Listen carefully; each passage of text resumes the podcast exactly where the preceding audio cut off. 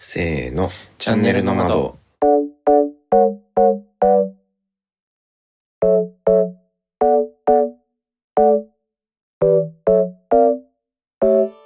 シンガーソングライターの市隆です。アーティストイラストレーターデザイナーのりゅうたろうです身の回りのこと、時事ネタカルチャー、皆様からのお悩み、質問、あれこれ自由にお話しします。2月の16日うん金曜日、チャンネルの窓エピソード37です。ですですさてバレンタインがもう過ぎたっていううん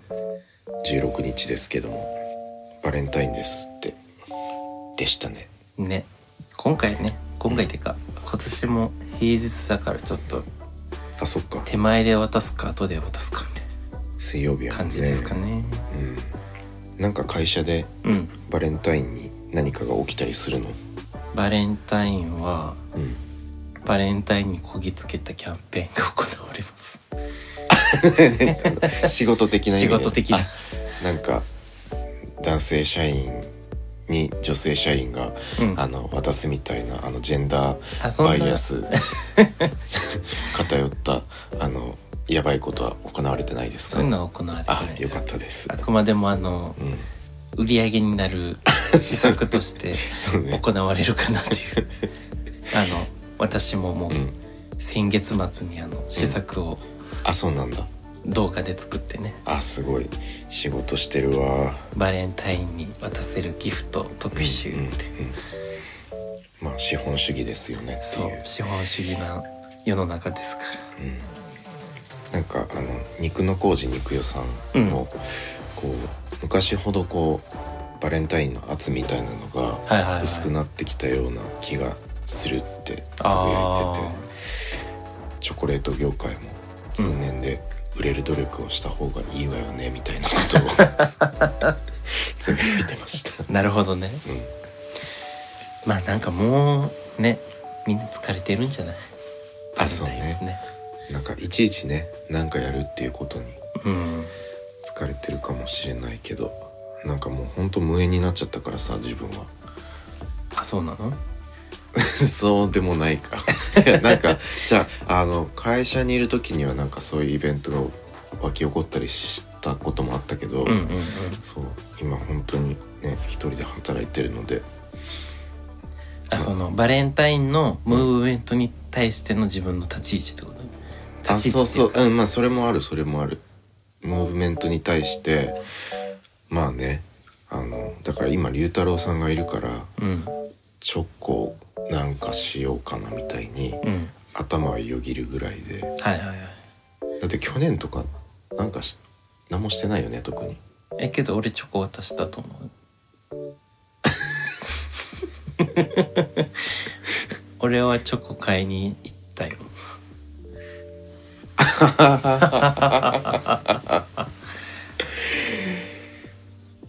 はいというわけで、 ちょっと存在感が薄かったのかもしれないねそうかもしれないちょっと焼きいやいやいや焼き付くようなうん脳裏 にチョコレートか何かしらを頑張りますねすいません はいというわけで というわけでというわけで、えー今週もやっていきましょうはいはい先日ですね、えー高円寺のカフェバートランポリンに遊びに行きまして、はいうん、あの以前ねゲストで出てくれた寅さんが店主を務めるうんお店ですけどもでそこに「ランランラジオ」のうんテンハーグのカズさんが、えー日本に今帰ってきてていろいろ回ってるとのことでうんでその、えートランポリンにもねカズさんが足を運ぶということで、我々チャンネルの窓の2人もじゃあ会いましょうってことで、うんそのお店に遊びに行ったらですねポッドキャストの番組のオフ会みたいな雰囲気になってましたよね。ね何番組ぐらい集まってたんだっけ最終えーっと1234567番組うんそうでハグのカズさんの「ランランラジオと」うんえーやだ姉さんの腰振る夜にうんうんさんと藤井天音くんがやってる「余すことなく」それから「黄昏ブルーアワー」さんあと DJ のチュウさんがやってる「宇宙の法則」と寅さんと三重さんの「トライロイン・ザ・スカイ」うんそして「我々」という7番組がはいの、えーパーソナリティの人たちが集まっていてなんかのっけからポッドキャストのうん話題でねもう持ちきりっていう感じですねなんかそうそれでねあのカズさんが来るからっていうことで、うんえーせっかくだからお歌を聴いてほしいなということで寅さんに準備してもらって、えー自分も2曲ほど歌わせてもらいましたねガールと東京をねあボーイですボーイあ失礼しま したなんか今失礼しまし ボーイとたボーイと東京東京ですねですねはいであの藤山根くんもあのライブをしててあの藤山根くんなんか昔はちょっとあのイベントで一緒になることとかがうんうんあってでしばらく会ってなかったんですけどなんか久しぶりに藤山根くんのあのパワーのあるうん歌を聴けて、もうすごい大満足だったんですけど楽しい夜だったねねすごいなんかこうプチオフ会ですねみたいなうん話をしてたけど、うんなんか行ってみたら予想以上にそのいろんな番組の方がうん集ってて、うん思ったよりしっかりオフ会だったしっかりオフ会っていう感じでね、うんうん結構ちょっとずつあの他のチャンネルのうん人たちのリアルな話とか聞きながらあそうそうそうそう面白かったうんいやなんかこうちゃんと始めてから、うんこんだけそう他のさ現在もしやってるうん番組の人たちとこう交わることなかったよね意外とうんなんかそうだねやってる人とうん誰かと、あやあのなんかそのポッドキャストについての話題うんうをんちょろっと喋ることとかはあったけど、なんかこうやってちゃんと番組同士というか、うんうんうん番組の顔としてこうなんか向き合って喋るみたいなうんだことはなかったねからすごい新鮮やったねうん新鮮だったでなんかあのいっぱい番組があるので、うんまあやっぱ全部は全部聞けてはないんですけど一通りさっと聞いた感じではあの面白いですよねこの番組ごとにちゃんと個性があってそうねううんんなんか思ったけどさ YouTube みたいに、うんこう編集が似たり寄ったりにならないところがポッドキャストが面白いなって思った確かにうん、それぞれ個性あるよねうん、なんかテンプレがあんまりテンプレ作ろうと思ってもあんま慣れないじゃん、うんうんポうッんド確キかャストってにまあなんだろう最初に番組の工場行ってみたいうんなタイトルコールしてみたいな、でお便りの呼びかけしてみたいなところは共通してると思うけど、なんか喋る内容は本当に人それぞれで、確かにうん、面白いですよねまあなんかまだまだこの7番組だけじゃなくてうんもう何十番組とあるわけだから、そうねうん、これからも交流していきたいしですてねいきたいですよね。ということではいあのまたそういう機会があったら、えーチャンネルの窓もできる限り足を運びたいと思いますので、えーぜひぜひ他の番組の皆さんも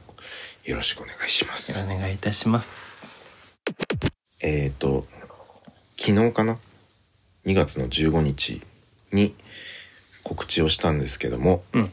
えーこの度市高氏の新曲が出ます。イエーイイェイイェイ新曲久しぶりですねあと6月にリリースした「伊勢の瀬」っていうのがあったんですけど、まああれも新曲だったんだけどあれはこうなんか企画に乗っかったうんものとしてリリースしたのでなんか純粋な市高氏のプロダクションで出す新曲としては実に龍太郎さんにジャケット書いてもらった東京以来うん1年半以上ぶりぐらいうんうんうんの、えー新曲になります、えープラズマという曲が出ますイエイイェイえっ、と今回はですねブロッキーくんというあの新進気鋭のプロデューサーと作った、えー共作になってます、うんで、えーまたね、えーおいおいこの番組でもあの新曲についての情報はちょっとずつ出していきますので、えー引き続き聞いていただければと思います。それと、えー同時に昨日あの告知をしたと思うんですけども、えーなんと3月23日に、えーこのプラズマリリース記念のワンマンライブ、えー兼、えー、市高氏のバースデーイベントの「市高シーズバースデーショー2024」を開催いたします。いやいやい、えー下北沢のリブハウスでこれも、えーライブインフォ、えー随時告知していきますので、えーぜひチェックをお願いいたします。盛りだくさんですね3月さはんですちょっとこれからあのこの新曲にあの関するイベントだとか、うんちょっとこのポッドキャストでも、うんうんえっとそれ関連の何かイベント的なことが、うんあの続くのでぜひぜひ聞いてってください、うんはいよろしくお願いしますすごいねいい新曲ですからねはい龍太郎さんにはもう聞いてもらったんですけどねん完成した曲をうん、あの自信作です結構自信作です手応えを感じています まだね、あの、リリースにも至ってないんですけど、でもね、聞いてもらった人から本当に、あの、もう、いい反応をもらえて、うん嬉しいわ。ちなょんっかとね、新境地的なところもあるし、うん、まあ今までの「たかし」「一たかしワールド」でもあるしっていう、うんすごいこういいところがね詰まってるなと思います、ああ、嬉しい。いや、ほほんとこういう風にね、龍太郎さんにもそうだけど、あの、いろんな人にいい反応もらえてるから、なんか、こう、これからね、プロモーションもしていくんだけど、ちょっと楽しみになってきましてね。うん、うんうん、ちょっとエネルギーが今湧いてきてるところなんですけども、うんうんえーそれをぜひお伝えできるように、えーポッドキャストもね丁寧にはい配信していこうと思いますよろしくお願いしますお願いいたしますお便りを何通かいただいてるので紹介したいと思いますはいはい、えーではラジオネーム DJ 玄武さん、いちさん龍太郎さんちゃんのまーちゃんのまー、えーさて質問ですチャンネルの窓を Apple Podcast、Spotify、YouTube, チャン YouTube のチャンネルに登録してるんですがどちらで聞く方がおすすめでしょうか例えば YouTube だと収益化する道もあるかと思いますが他の配信では収益化する方法があるかどうかは不明ですちゃんの間が長く長く続くために収益が少しでもあった方がいいと思いますのでもし収益があるのならできるだけそちらで聞くようにしたいとは考えています私自身はどういうふうに聞いてるかというと寝る前にアプリのスリープタイマーを使って聞いています慣れているのは Apple のポッドキャストアプリなので iPhone のポッドキャストアプリが多いです、以前 Spotify の配信でエピソード27のジャガさんゲスト会でやったように Spotify で曲の紹介を交えての回も面白いと思いました曲の紹介が入ってしまうとおそらくフルバージョン再生になってしまうので長い曲を紹介すると時間が長くてし長くなってしまうのが問題かなと思いますかっこ私が知っている長い曲だとマニュエル・ゲッチングの E2E4 という曲は60分ぐらいありますへえいつさんが新曲リリースした時には Spotify で曲紹介ありのポッドキャストを楽しみにしていますとのことですありがとうございまありがとうすございますありがとうございますなんかねえっと収益化は、えー確かに YouTube だと、うんあのチャンネル登録者数が今100なんか50人とか60人とかそれぐらいかこな、んな感じかなうんまあ、200人いってない感じなんですけど、まあ、うんこれが1,000人とかいくとそう、えっと収益化することができるんだだかよらね再生数もあるからねあそっか1,000人いくだけじゃダメなのかそうそうそう再生数が何時間以上とかそうそうあとそうだねそれぐらいのなんか条件を満たしていかないとといけないうんなので、まあ、まだまだうちらあ うんの道のりは長いかなってそうなんいでうす感じなんですけど、まあだからこれはねあの誰かお一人に YouTube で、ね、なるべく聞いてくださいみたいなさ、うんうんうことん言うのもちょっと違うかなって思うしでえっと Spotify のなんだっけえっと Spotify のポッドキャストもうんまだ収益化できないんだよねこれはそうなんですようん人気だからとか人気じゃないからとかそういうの関係なくて、うんうん、なので、えーせっかくねあのちゃん生が長く続くために収益が少しでもあった方がいいと思いますのでと、えー言ってくださってるんですけど、えー、と今のところですね、うんどこで聞いていただいても大丈夫です。そうですねうん、収益はないけど全然続けるの でまあなんかねやり方としては、うんこうそういうドネーションしてもらえるようなうん何かを作ってそこに気持ちばかりのうんうん何かとかさ、そういうのはあのやってらっしゃる番組とかをねお見かけするけどあーなるほどねあのなんか遅れるやつそうそうそうそうそう,、うんうんうんまあ購入してもらうとみたいな、うんうんその収益でうんうんあの運営していきますみたいなうんうんうん番組はあったりするんですけども、うんそうねまああとはあのそうだ T シャツがあったじゃんうちら、うんうんうん、 T シャツをあのちゃんとねネットで販売できるように 確かに作るとかねそうねうんそうだねそこはちょっとうちらあのまだ全然できてないので、うんうんうんえー在庫はあるんですけども、うん、あの東京でライブする時とかは、うんあの販売したりしてるんですけど、うん、そこだね、そうだねうん、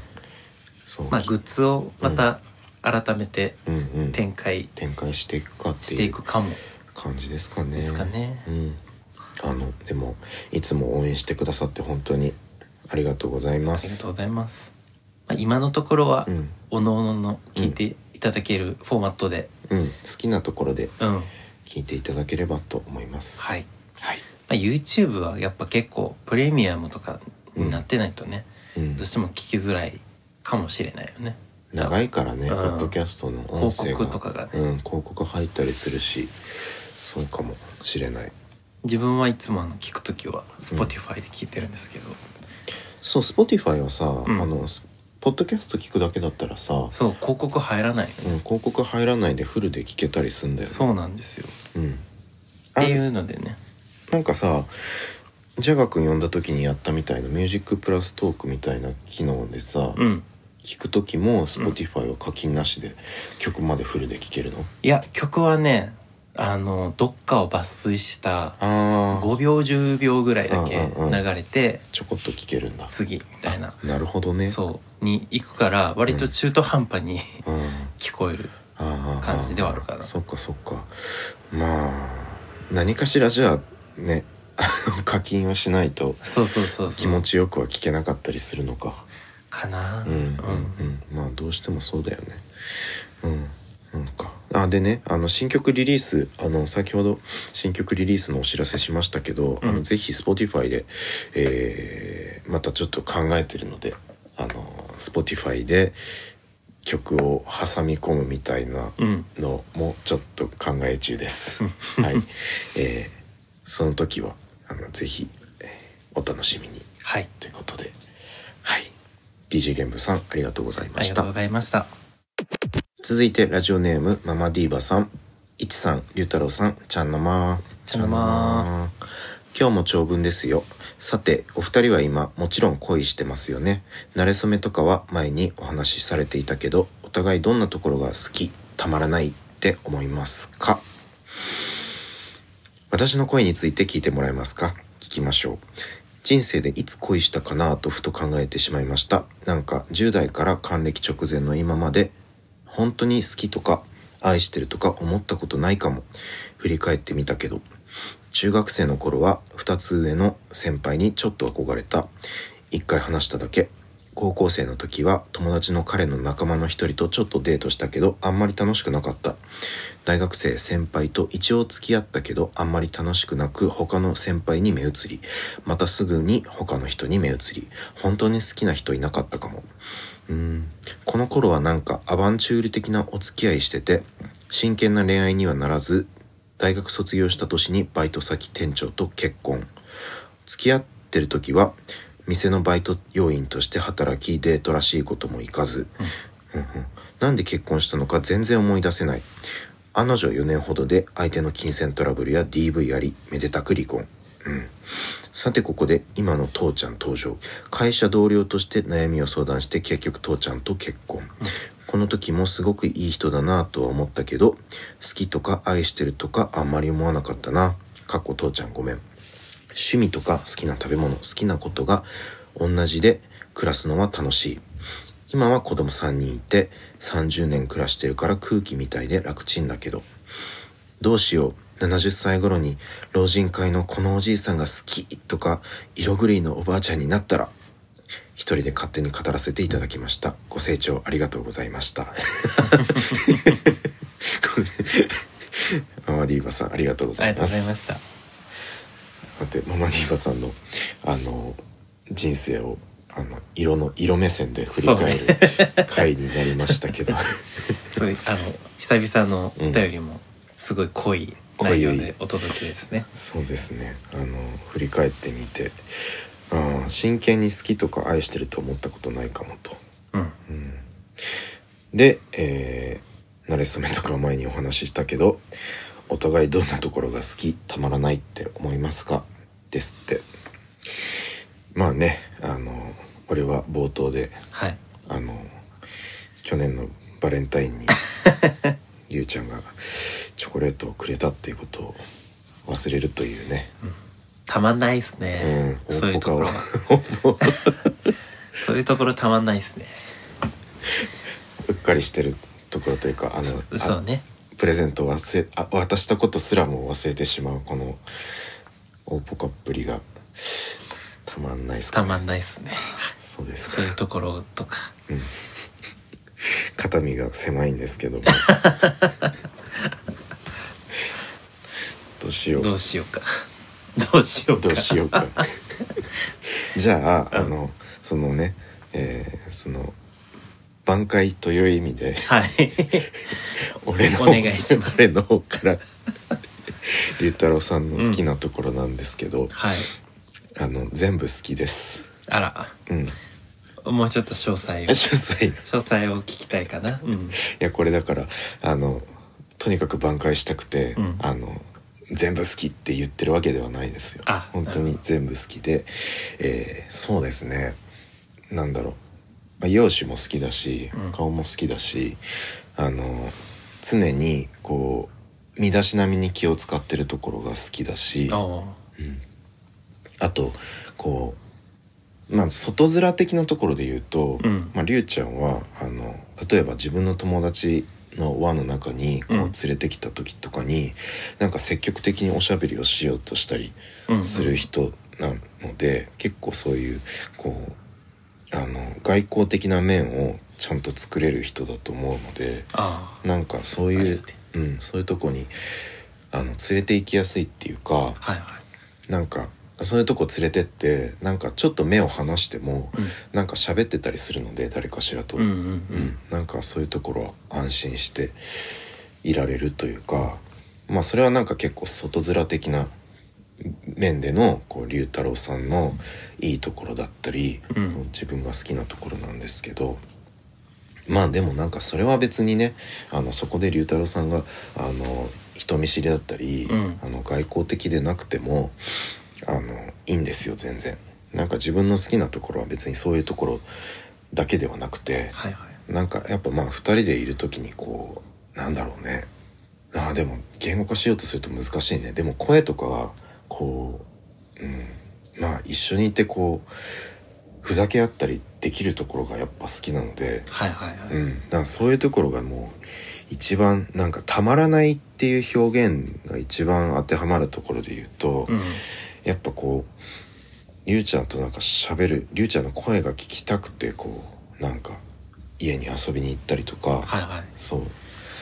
それがすごい楽しみってまず頭に浮かぶから、おおうん、声と性格、うん、かなまあでもそれだから龍太郎さんまあそのところです。う 全肯定していただいてありがとうございますはい。そうですね。あとはまあなんかまだなんか悩み大きいところもうん好きだし、うんこうなんていうのかななんかまあ悩み多きところを聞いてたりすると龍太郎さんはうんこうなんだろうまだ人生の全盛期とかではないと思うんですよ。うんううんうんん、今は今であのものすごく一生懸命働いて、うんあの一生懸命創作活動もしてこうなんかうまくいかないこととかもあって、うん、っていうあの、ね、いっぱい悩んだりする年頃だと思うんだけどうんなんかうんそういうところをこう全部見せてくれるししうんうん全部話してくれるところがこうやっぱり好きかな。うんなんかその先を見ていたいなってやっぱ思わせてくれるあ魅力があるというか、うん、多分今悩みの渦中にいる龍太郎さんにはまだピンとこないかもしれないけど、うん、なんかだって俺の年齢になるまでにあと8年9年もあるんだからその間に人生って何回も変わるし、はいはいはいそうそうなんかあこの人には輝く未来が待ってるんだって思うとなんかその悩みすらも愛おしく聞こえるっていうかね。あうん、まあそういうとこも含めて、えー、龍太郎さんが好きですね。あありがとうござい ますはい。なので、はいすいません、本当にごめんね、なんか全然全然チョコレートの こと全然それをマはジで、いいんですけども、うん、えーじゃあ自分のパパートはい、ですね龍太郎さんのパートです。そうね、うん好きなところは、まあ、やっぱパッと出てくるのは、うん、まあ、そういう自分の悩みとかさ、うんうん一個一個すごいうん、あ、ることを、うんなんかちゃんと聞いてくれるところうん、とか、うんなんかこう自分のことのようにかん一緒に考えてくれたりとかさしてくれるところがすごいやっぱこう、うん、うん、まあ、好きというかまあ人としてうん、好きだなっていうまずうんうんう部ん分とか、うん、あとはまあその結構ちょっと重複するんですけど、うん、うん、高橋の言ってるところと、うん、まあ、そのふざけ合えるところとか、うん、やっぱ、こう話が途切れずにうん、ずっとこういろんなしお話ができるところとかも、うん、うん、まあ、やっぱ自分ずっと喋るのが好きな人なので、うん、あのありがたいし、うん、なんかそれをこう嫌な顔せずうん、聞いてくれたり返してくれたりとかさ、うん、うん、ふざけ合えたりできるっていうところが、うんやっぱりすごい居心地がいいなとうん、思うところうん、ですね。うん、あとは、うん、創作してる人と、なんかそういう創作の話とかさうん、あのだからそういうのが分かち合えたらいいなと思って、うん、そういう人と交わりたいなと思ってうん、こう上京してきたのもあるから、うんなんかそれをこうこう嫌な言い合いとかさ、うんこうそういうのぶつかり合いとかをうんせずに、うんあのこう対等にというかおお互いいを思い合いながらうんうんそういう創作の話ができたりとかさ思想の話ができたりとかはいはいできる相手っていうのがうんやっぱ意外とね作ろうと思っても作れなかったりするうんからうんそういう中でやっぱたかしはうんそれができる相手うんでもあるしうんまあ普段のこうねコミュニケーションからもこうお互いがさちゃんとこううんうんあの尊重しながら話せてると思うから。うん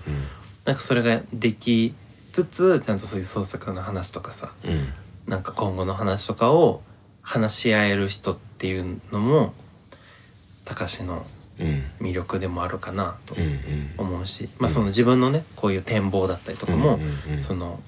人によったらさやっぱり、まあ、うん自分は特にやっぱり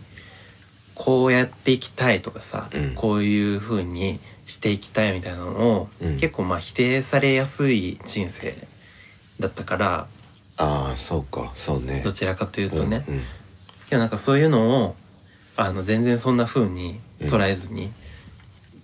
じゃあこうしていこうよとかさ、うんこうしていきたいねみたいな話うをん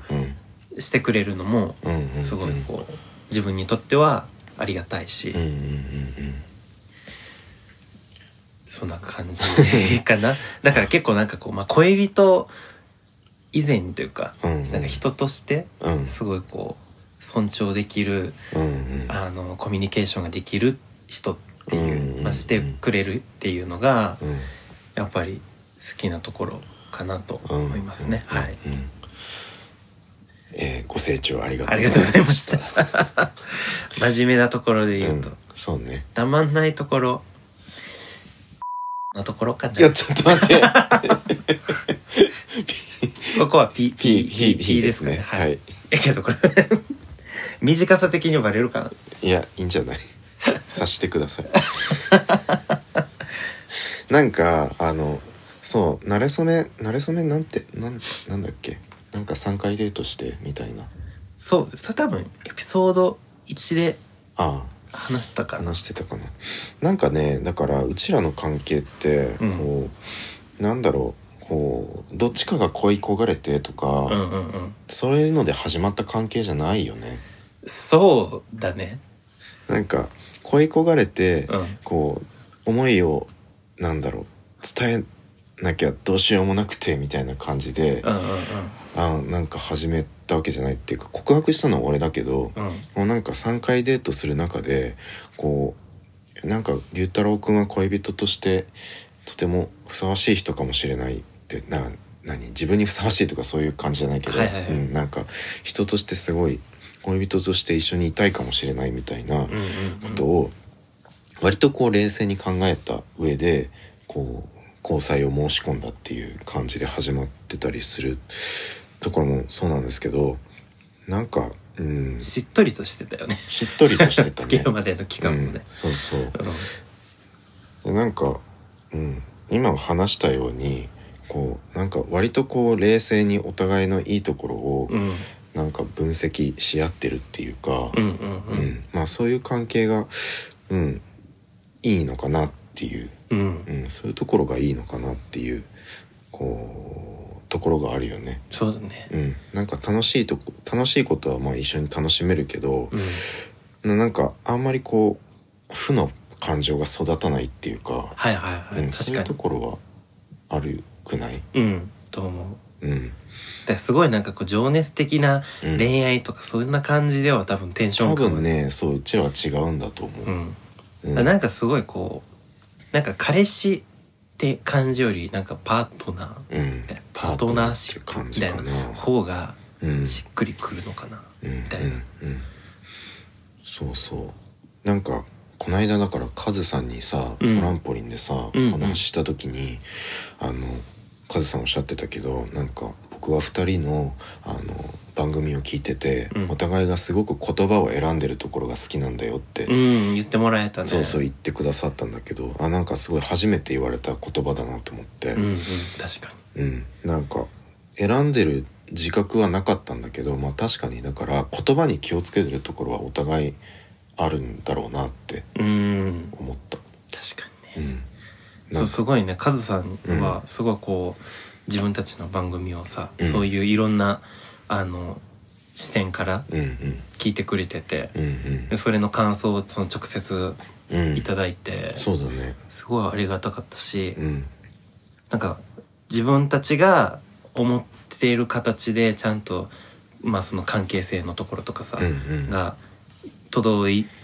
てるんだなっていうのをああそう直にさ、あそうだ、ね、聞かせてもらえた感じがすごいして。うんうんうんうんそうねなんそういう感想をいただけたっていうのも、うんうん、貴重な機会だったよね。いや本当そう思います、うんうんそんなところでしょうか。はい なんかね、まあだからすごいこう、うんなんだろうママディーバさんのさ、うんあの今までの、うんその恋愛というかうん、とかもさ今の旦那さんうんうん、父ちゃはん、父ちゃんうん、とかもどちらかというと多分自分たちみたいなそのね情熱的にこう好きってなって、うんうんうんとかじゃないけど、うんまあ今はこう空気みたいな存在うんうんうん、としていてみたいな。うん、っていうのは、まあけど趣味も合うしっていうところもうんうん、すごい素敵だなと思ってて、ううんうんんなんか自分はどちらかというと多分そういう人をうん、うんそういう関係性うん、になれる人をと付き合いたいなって思ってきてる方なんで昔から。うんうんうん、だからある意味その形でママディーバさんがずっとこう過ごしてきているっていうのは、うんなんかある意味自分にとっては憧れというか、うんうん、うん、でなんかねそのお子さんとも仲良くやってるっていうのも素晴らしいなと思うし、いや本当そうだよねううん、んママディーバさんもお子さんといろんな話をあのできるぐらい、うんね、今仲良しでいらっしゃってるのはなんかこのそこに至るまでこういろいろ吸ったもんだあったっていうのも、ううんちらもまあどっちかっていうとこういろいろ吸ったもんだお互いあった